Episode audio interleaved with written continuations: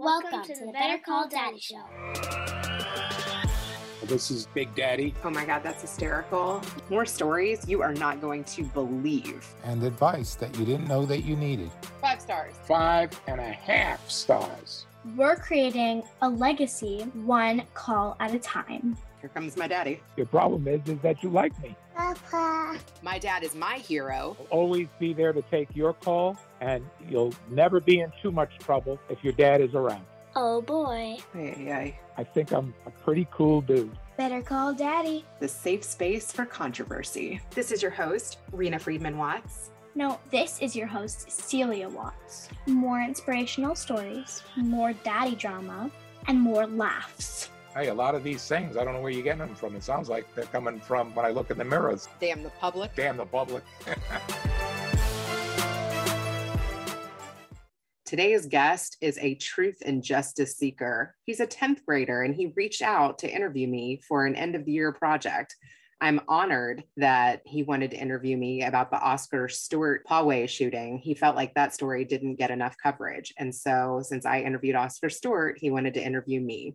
I'm going to read the letter that Eli Erlanger sent me. Hello, Mrs. Watts. I'm Eli Erlanger. I'm a student from the Wellington School in Columbus, Ohio. I'm doing a social history project on the Poway Synagogue shooting.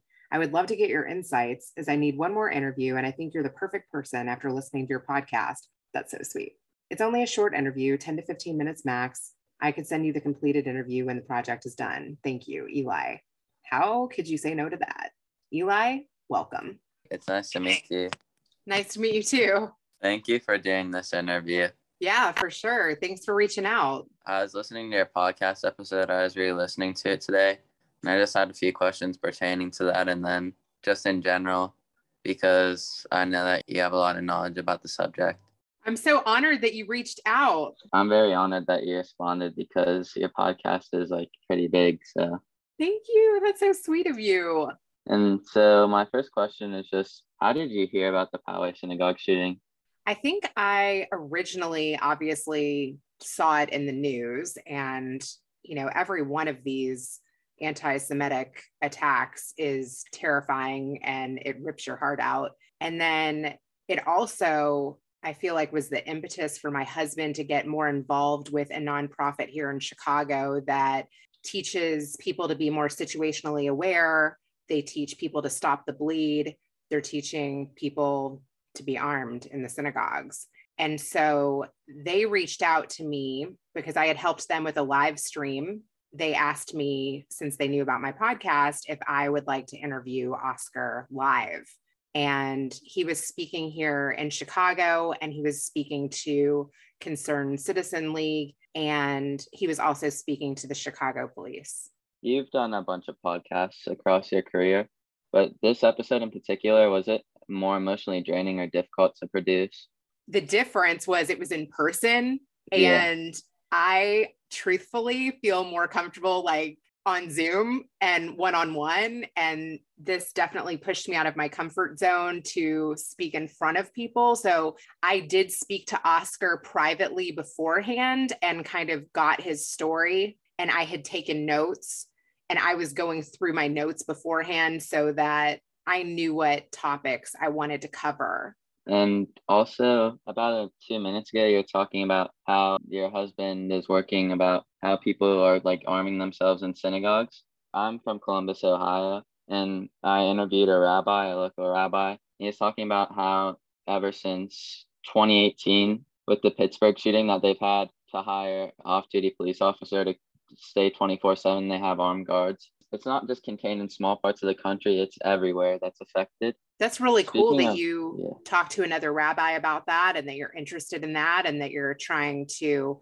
learn more about it. I really appreciate that. That's so cool. Well, thank you. This, I wanted to interview you and I wanted to interview him because I wanted to interview a religious leader to see the more spiritual side and then you, your more fact-based side and more analytical thinking. And I think that putting those two viewpoints together in a video would be more powerful than having two religious leaders or two analytical, more like news reporters or podcasters, just because you need a wider array. I was so impressed by your questions that you sent me. I was like, what grade are you in? Thank you. I'm in 10th grade. Wow. very mature questions that you asked. Thank you. Speaking of Oscar Stewart, like you said that it was very impactful speaking to him in person. Oh my gosh. You know, when you asked me the questions that you sent beforehand, like what still sticks with me after interviewing him, when he described to me yelling at the attacker, that really sticks out in my mind still. The way that he described yelling at that punk kid that he was going to kill him, I believed him. When he told me that, I would have been scared of him. I would have run from him. You know, his training, his experience, him having seen battle, seen combat, and him yelling at you full force like he is going to take you out. He may be a little guy, but he is convincing. oh, yeah. Is it true that he's actually part Israeli? Because he said that he has a cousin during the podcast that lives in Israel. So I'm not sure, but I'm Jewish myself and I visited Israel. And even though they have a tiny army, they're in the top 10. Like their training is insane. So it's it's kind of probably I'm assuming it's a family affair. What stuck out to me during the interview, well, two things was he doesn't talk about it from an emotional point of view as much as he does because I think that he is hardened and more as he talks about it more he sees it more objectively i think is what it sounded like when he was how he saw a target and he wanted to eliminate him. And then how he is talking about what also stuck with me is how he's talking about that he wasn't willingly thinking oh i'm going to save these people. It was just his reaction it was his first instinct. And i thought that was really interesting. I thought it was also sad that he kind of blamed himself uh, for for the lady the, right. yeah for the lady who got shot and that he was going over it in his mind like how could i have realized that sooner? But yeah i mean i don't think that's he could have done anything better. Yeah uh, that's just a terrible situation because like he said and like it was brought up in the podcast she is standing in front of the door. She is in the wrong place at the wrong time. He might be like a great soldier and he was very good at saving the rest of people's lives but you can't you can't do anything about that I don't know. It's horrible. Then just segueing into another question, what lessons do you think can be taken away from this event in particular and then other events like it? And not it doesn't even have to pertain to the Jewish community. In the second part, it can be like all hate crimes or all hate, especially like recently uh, the Roe v. Wade news like that, how our country is kind of becoming like well, it's been divisive for a few years now, but it's become even more divisive. How do you think that we can deal with that? And how do you think that we can learn? You know, I think we really, if we see something, we need to say something. I just also, I have a story that I'm getting ready to release around cyberbullying. And a kid ended up taking his life here in Chicago. He was 15 over cyberbullying. And there were kids sharing the bullying messages. Like in that instance, I think you're just as accountable. Yeah. I'd agree with that. So if you see something happening, you can't just stand there anymore. Unfortunately, like you said, it is such a divided country in so many ways. You've got to speak up. I feel like well, I have started to speak up more through this pandemic than I ever had. Do you think that has to do with also having more time alone? When the pandemic first started, you could have self reflection, then you had more time in solitude to look at the world and then analyze it that way? Do you think that has anything to do with it? I think that might have something to do with it. And life is short. It's like, yeah. who are you? I think people are really thinking about who they are and what they stand for. Well, I think that the pandemic helped with that just because life was moving so fast before. And then when everything got shut down and there was nothing to do, you had to really think about what yourself and think about how you treat people. So you had more time to sit and think, even if you were doing online school or work or podcasting, you still, I think, had more time to reflect.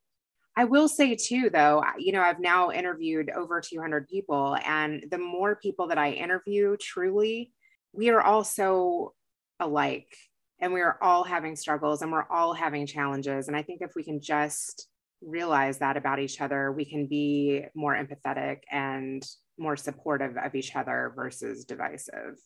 History repeats itself if you don't understand people. That's one of the main takeaways. A hundred percent. Yeah. So I think it'd be powerful for my video I could just have you explain in your own words what you think took place on April 27th, 2019 at the Poway Synagogue shooting. Yeah. So from what Oscar told me is the shooter entered the synagogue. Yeah, this is like kind of hard for me to recall because I wasn't in there, but I think his rifle jammed or stopped. He had a he had a moment of pause and that is when i mean he had already taken the life of one and i think he blew the rabbi's finger off. I mean it was definitely a, a panic scene. And another thing too i don't think the door was locked so he was able to just walk right in there. At that point oscar yelled at him. I think they even heard it across the street. They chased him out. He got into his vehicle. Oscar punched the car. I mean, he ran into the line of fire. That is the craziest thing. Like, so few people are actually willing to do that. That is what really stood out in my mind. Like, a lot of people say they will do that, but how many people really will not hesitate and do that? You know, you can go through training for CPR, but when it comes down to it, like, you know, if you have a baby or if you have a child that needs that, are you going to be able to do that under pressure? I don't think everyone can. And if somebody has just shot someone and blown off the rabbi's finger and the place is a panic and people are screaming, who is going to be the one that steps forward? Yeah, I, I totally agree with that. A lot of people are about talk, but when it comes to action, they it's a whole different thing. And you can learn a lot about people in high stress situations, like everything that you need to know. That is so very true. And my dad said, if you hesitate, you lose. You can have no hesitation. If you're going to go all in, you better go all in. And I'd also agree with that. My parents always tell me it's a cuss word, but don't half ass anything. They always tell me that. They say either do it or don't do it, but don't. You know what I mean? It's just it's just a lesson that's like so valuable. Another thing too that stuck out about this story is that he said he felt like God chose him to be there. He's felt that, like that other times in his life. So I thought that that was really interesting from the Torah portion that was read the night before and the fact that they were new to the Chabad. That was their first Passover there. All of that is so interesting from the training that he had from the moment he walked in the door, from the sounds that he heard. It's just so interesting to hear that he really felt like God picked him. And you asked me another, yeah, like you yeah. asked me another question too, like, did God pick the bad guy as well? Yeah, that's what I was gonna segue into actually is do you think that the theme of the podcast, one of the underlying themes that he kept bringing up and you also kept bringing up when he would talk about and talking to him about is the theme of destiny and then God putting you in the right place at the right time. What would you say? This is like one of the heavier questions I have. What would you say about the woman who was standing in front of the doors, or John T. Earnest, or even when his wife told him not to bring his pistol to, to the synagogue? What would you say about that? you know I, I honestly had to ask my dad this question i was like how would you respond to that because that is such a hard question like you know when when someone dies at a young age or when someone dies from tragedy like i don't feel like they've fulfilled their mission here right? Or it was their time yeah. to go. Like i don't buy that you know? That for me is really hard to accept. But what my dad said uh, that i think is really interesting is it's really easy to choose bad. It's really easy to choose evil. But what's hard to do is what oscar did it's really hard to to run into the line of fire it's really hard to put your life on the line and to go all in yeah I, I think that it's easy to get wound up a lot of people are getting wound up today and doing really stupid things on instinct I think that it, it's easy to be a screw up. It's, it's or, or, another choice word that you might use, right? Yeah. But it's not easy to live a straight and narrow, and it's not easy to to do the right thing and it's not easy to contact the authorities. It's not easy to stand up for injustices. And that is something that I want to continue to do. Well, that's wonderful. And I'm sorry if you felt like you're put on the spot by the question. it no, was- no, no, no. I- I just wanted to be able to give you a good response. And I was like, I'm going to have to call my dad for that because I don't even feel prepared to give you a good response. I mean, that is such a great question and a hard one to answer because truthfully, I even really struggle with the Holocaust. I mean, that's the biggest example, right? Like, yeah, how could these orthodox or on the program or you know people who believe in god you know observant people or all of these people there were so many people that their lives were cut short what did they do to deserve that exactly. why were they And- destined for that i have a very hard time with that still I don't really understand. I don't understand it at all. And that's just one of the things. There's things in life that you probably won't ever be able to understand or that we won't ever be able to make sense of because it's human nature for the brain to try and make sense of things that happen in our life in like sequences and stuff like that. But I think some things just happen randomly and for with no rhyme or reason. That's what it seems like at least. i agree segueing off of how you're talking about the Holocaust, I was wondering in the recent years, the far right and anti Semitism around the world in Germany and the United States are the most prominent examples. What do you think the governments and like the world can do as a whole to help stop that? Because before this, Germany, after the Holocaust, they were one of the most tolerant countries in the world. And then starting 20 to 15 years ago, the anti Semitism started to increase drastically and it just kept going up. So, what do you think the world in America, domestically and uh, internationally, what do you think could happen? What should we do? Yeah, that's it's, another really tough question. And with the rise of anti-Semitism, I mean, sometimes I even feel hopeless. I mean, when I'm living in a high, like before we had our house, we were living in a high rise, and I'm like, do you realize how easy of a target this is? Or when I went to Florida and was getting last minute Passover food, the grocery was packed to the brim. And I'm looking for exits. I'm looking for security guards. I'm thinking I don't want to bring my kids in here. It's it's a sad state, but To be can- honest, that's what goes through Yeah. my mind. Like you can get training, you can be situationally aware, and you can also be at the wrong place at the wrong time. I mean, there's been attacks in Israel where you know, a guy's eating breakfast. Ari Fuld, I think his name was. He was eating breakfast. This guy was trained. He had gone in and out of hostile territories. He was a volunteer medic. This guy was so, if he hadn't been attacked from behind, he even got up bleeding out and shot the guy. I don't think, honestly, that there's a lot we can do except for be aware and be trained and be armed. And I'm in favor of all of that. okay. You think that some people are beyond saving? Would you say? I know that that sounds harsh, but do you think that some people are too far gone or too down, too far down the rabbit hole and just have too much hate in their heart to stop their ways?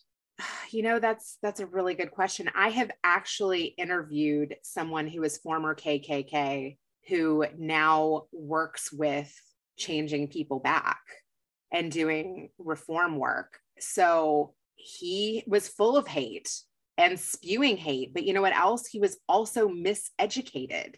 So I think that we need more people like him who have been in the fold and know that language and have the same tattoos and you know the german accent to say hey we need them to speak out more we need people who have been reformed to go back to their old hood and keep preaching love that's what we need yeah, I'd agree with that. Because when people who are hateful, they look at people like me or you, and if we tried to tell something to them, they'd either laugh at us or probably attack us or respond with hostility. So, do you think that it's just human nature to respond better to people who are more like you? yes definitely and you know what's interesting so my husband's mom is jewish but the Mhm. dad isn't and my husband doesn't look in quotation jewish and so he went to a protest and he's unassuming you know like Yeah, so when he's like educated and you know can give historical facts it throws people right because he doesn't look like me and you the world that we live in, there's always going to be hateful people and people who want to hurt others. But I think that if we can convert at least some of those people, that making the world a better place, even one person at a time, makes a huge difference. That's exactly honestly like the goal of the podcast and it's so crazy how i mean even how we connected. Like, you know, I ended up interviewing Oscar Stewart because of a nonprofit that my husband's involved in. And I was just like, okay, this is pushing me out of my comfort zone to like connect with him and thank him in person. And now it's leading to this. Yes, I really do believe that one story at a time, one do good at a time, that we can make a dent. We can change the world for good. Definitely. Okay. And then finally, in three words or less, this is also difficult. Could you describe the Poway Synagogue shooting? What I would like to say is do not hesitate. Okay. That's powerful. So thank you. And just thank you for uh, responding and giving me a good interview. Oh, you're so amazing. Can I get you to do like a little intro about how we connected? Can you just tell me a little bit about you? Uh, yeah. Do you have any questions in particular? Anything that you'd like to share? So, you were doing this school project. It's a social history project, which is like our big end of the year assignment where we have to make at least a eight to 10 minute video or longer about our subject that we choose, something that's close to our heart. And we think that hasn't got enough awareness because I think that the Poway synagogue shooting is overshadowed because of the Pittsburgh synagogue shooting. A lot of people, even the Jewish community, they haven't heard of it. Like I was asking my friends who are Jewish and even some of my family members, they're not educated on it. So I just thought I want to give a voice to those survivors and then just spread awareness. I absolutely love that. I would love to even maybe send this to Oscar. Like, I feel like he would be so impressed with you doing this. That'd be very cool. I actually watched an interview of Oscar. Oscar had his eight year old niece, I believe, right? I watched an interview with NBC when I first started my project. Uh-huh. And I wanted to learn more about his story. So that's why I like that's why I reached out to you because I got to learn what you think about and like your story. And then you could also, since you met him and had a really in depth interview with him, you could tell me a little bit about him too. He was so humble and so kind and emotional. And I love all of that in an interview. Like somebody who's able to just emote and be so generous in how he shared those details and how he opened up his heart. Wow. It was such a powerful experience. And he made it really easy to carry out the interview. He shows what being a quote unquote real man is because a real man can cry and show their emotions like he did because at the end of the day, he's a hero and he's like a treasure to the world. So, and we need more people like him. I feel like you're a treasure to the world too. Thank you. This Thank was you. such a good interview. I am truthfully so blown away that you are in 10th grade. Wow, you set the bar high, buddy. Keep doing this. Okay, thank you. I actually I wanted to be a journalist. I either want to be a journalist or a comedy writer, or I want to be in criminal justice system because I want to help people too. Well, anything that you set your mind to, I believe you will accomplish. All right. Well, thank you so much again. Now, let's switch it over to Grandpa. I got interviewed by a 10th grader. Well, remember I told you the story about I got beat for the National Open Chess Tournament in Las Vegas by an eight-year-old. So how do you like them apples? The truth of the matter is, is that Eli whether he's in 10th or 11th grade, knows what he wants to do with his life. He wants to be able to communicate, he wants to write, or he wants to do podcasts, he wants to get into journalism. But what's nice about your interview with him is that he wants to seek out the truth. He wants reality. He wants to also learn and be able to share the wisdom of different people's perspective on the issues of our time. That's something that you would say adults want to do or real scholars. And he wants to be a real scholar, even though he's only in the 10th grade. He wants to be able to pursue communications that can help people and where he can understand the world better. And he wants other people to be able to understand it with his research and communication as well. He wants to be a participant in it. He's not fooling around. He's taking his role very seriously. I thought he asked very mature questions. He sure did. And he, he also wants to be able to give his viewers a good perspective and not where he necessarily gives it his own perspective. He wants people that are experts, people that have witnessed things, to be able to give a realistic point of view. He wants it to be where it's not biased or a prejudiced point of view. He wants it to be where people are open minded to share what they see, but he wants it done where there's value in it and where it's not distorted. He's seeking truth. That's a big goal in one's life to seek really truth and where it's done and reporting it in an unbiased manner and trying to see what people think of really what reality is and how to react to it. So it was a very, very interesting interview because there's a lot of depth there that's coming from a 10th or 11th grader, that he's thinking outside the box.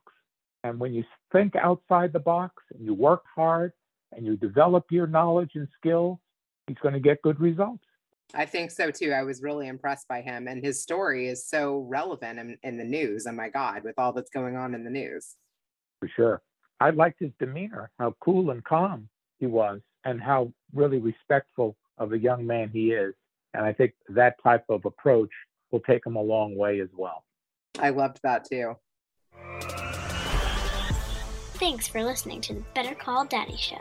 Now you can subscribe on Apple Podcasts, Google Play, Spotify, iHeartRadio, and TuneIn. If you've enjoyed this episode of the Better Call Daddy Show, please feel free to review it at ratethispodcast.com slash Better Call Daddy. Add Better Call Daddy Podcast on IG at Rena Friedman Watts on LinkedIn.com.